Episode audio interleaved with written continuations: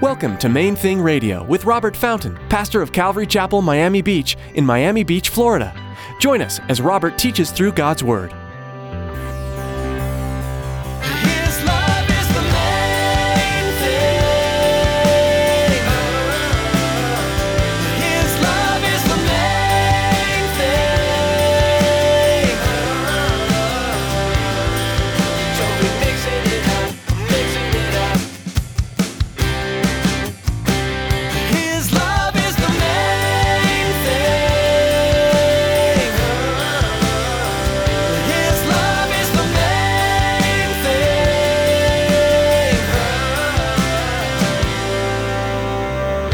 God miraculously sustained Moses for 40 days and 40 nights, even though he didn't drink any water and he didn't eat any food. The food part, eh, maybe you could, you know, I could probably survive 40 days without food without a problem. But nobody, nobody can survive 40 days without water. Naturally speaking, it's impossible to go more than a couple of days, two to three days, they say, and that depends on how you went into it. You, know what I mean? Today, Pastor Robert will remind you that fasting is not abstaining from all food and water. In the Bible, we see the account of God sustaining Moses for 40 days. You can't do that without God. You might be able to go 40 days without food, but not water. Besides, the point is your intention for fasting. Stick around after today's message from Pastor Robert. I have quite a bit of information that I'd like to share with you our web address, podcast subscription information, and our contact information. And here's Pastor Robert in the book of Matthew, chapter 6, today's edition of Main Thing Radio. His love is the main thing.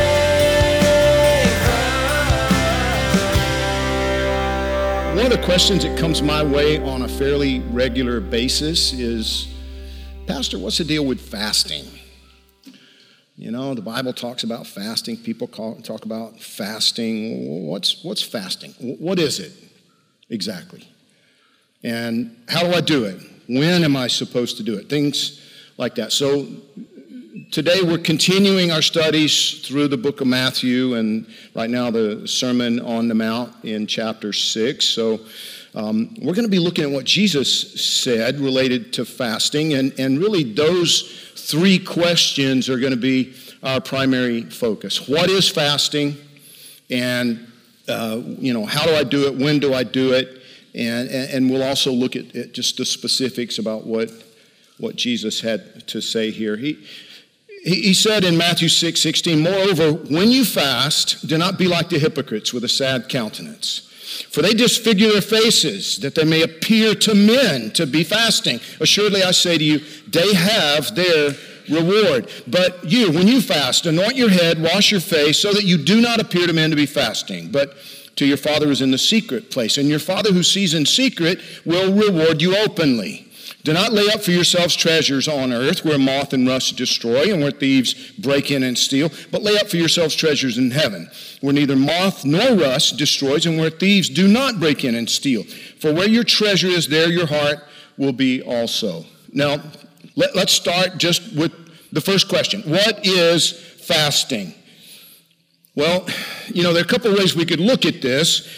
One is, is just from a general physiological kind of a perspective. You know, look, it's like, what is it? Literally, what is what is fasting? Well, clearly, it's doing without food, maybe doing without nutrition, doing without water. These these kinds of things, and and we'll talk about it in a minute. You know, we've seen uh, medical science is realizing that all, there's all kinds of physical benefits to, to to fasting. But what we're talking about today is fasting from a biblical perspective. What is the Bible talking about? You know, with regard to fasting. And nowhere in Scripture are we given a straightforward and clear definition of fasting, but it's pretty easy to figure out what the Bible means when it talks about fasting just by looking at what we do see, you know, when it comes up. The very first explicit reference to a case of fasting in the Bible is Exodus 34 28. And, and I word it that way because it's important to realize that there are times when fasting is implied but it's not clearly stated. In other words, it's, the word is not used, but you can see from the context that that's what they're talking about. But in Exodus 34, 28, it specifically mentioned. And it's the passage where God called Moses to come up on the mountain with him and he was going to give him the, the Ten Commandments. And it's, it's essential that we realize that something supernatural happened here. Um, this was a supernatural event. God miraculously sustained Moses for 40 days and 40 nights, even though he didn't drink any water and he didn't eat any food. The food part, eh, maybe you could, you know, sur- I could probably survive 40 days without food without a problem. But nobody, nobody can survive 40 days without water. Naturally speaking, it's impossible to go more than a couple of days, two to three days, they say, and that depends on how you went into it. You, you know what I mean? Um, I, I, watched a guy in a law enforcement training situation many, many years ago. Um, he went through a fitness evaluation at this law enforcement academy. He completed the evaluation with his teammates. There were, I don't even remember now, let's just say 30 of them. They all went through the same thing. Relatively young, guy was in his early 30s, relatively physically fit. He was already in law enforcement and uh, tall, lean, muscular guy. You know, he didn't look particularly out of shape or anything. Um, but they brought them all into the gym, and I can't remember if they did anything more in the gym, but I remember everybody sat down, they circled them all up, and the nurse came over to this guy, took his vitals, and they called an ambulance and took him to the hospital. He was hospitalized for several days um, because of such severe dehydration that it, it, you know it was showing up in his blood and his organs were shutting down you know things were happening. It, it, it had negatively impacted him. And, and here's the point. He had not been without water. He actually said i don't understand. I was hydrated. And the doctor said no you were not maybe you thought you were but you were you know you were not so all of that to say sometimes we think we're in pretty good shape and then we you know we want to do without water God isn't asking you to kill yourself. Do you understand what I'm saying? And doing without water, going without water for an extended period of time, you can do damage to your physical body, not even realizing that you've done it. So, God, as far as I can tell, only like a couple of times in human history has He had anybody go without water for an extended period of time. So, when you think about that, over the course of, say, whatever, six, 8,000 years, it's happened twice.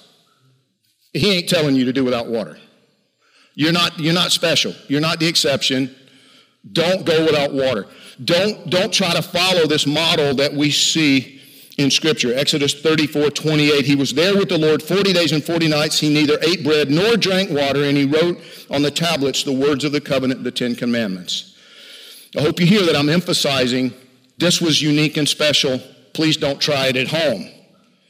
But the best definition for fasting that I can give you based on what we do see in Scripture is that fasting is going without food for a period of time for spiritual purposes. And as I said a moment ago, short term fasting definitely has some proven physical benefits, but biblical fasting is focused on the spiritual benefits. And, and that's what we're talking about today. The fasting we see advocated by Jesus was abstinence from food, doing without food for a period of time. Now, sometimes people will talk about what they call a Daniel fast. That's not really a fast. If you want to be, you know, specific about it, if we really want to look at, at what the Bible teaches, what is referred to as a Daniel, what Daniel did was not a fast. What Daniel did was something a little different. I want to look at it with you real quickly and, and show you that. In the book of Daniel, in Daniel chapter 1, verse 5, the Bible tells us, and, and, and, you know what, back up just a second. Daniel and uh, it mentions a couple other guys. These young men were carried away captive by the Babylonians when Babylon conquered Jerusalem.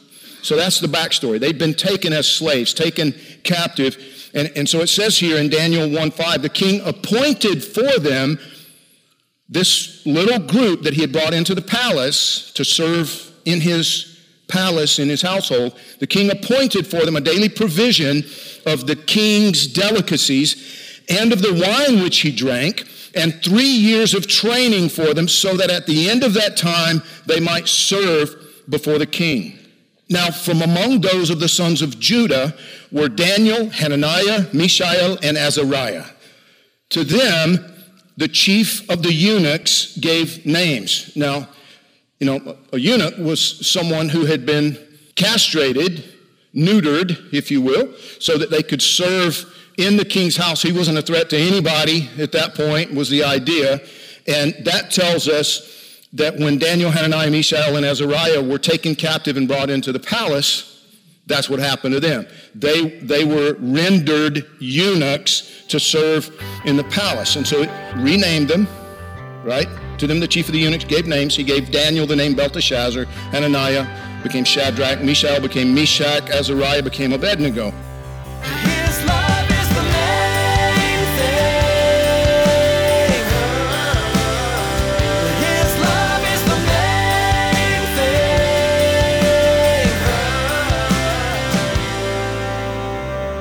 We're so blessed to be able to bring you messages from the pages of the Bible right here on Main Thing Radio.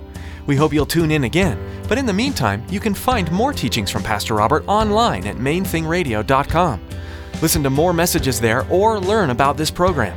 Before we come to the end of our time with you today, we'd like to ask you to consider partnering with us here at Main Thing Radio. With more, here's Pastor Robert. we could really use your help. And you know, the, well, the Bible says that we partner together. When you support what we're doing in presenting the Word of God and the gospel of Jesus Christ through the airwaves, we become partners in ministry, and we, we could really use some partners. So, would you pray about making a donation today? Thanks. God bless you. Thanks, Pastor Robert. That website once more is mainthingradio.com. Would you also keep us in your prayers? We so appreciate your partnership and that you're a part of our valued listening audience. Thanks for tuning in today to Main Thing Radio.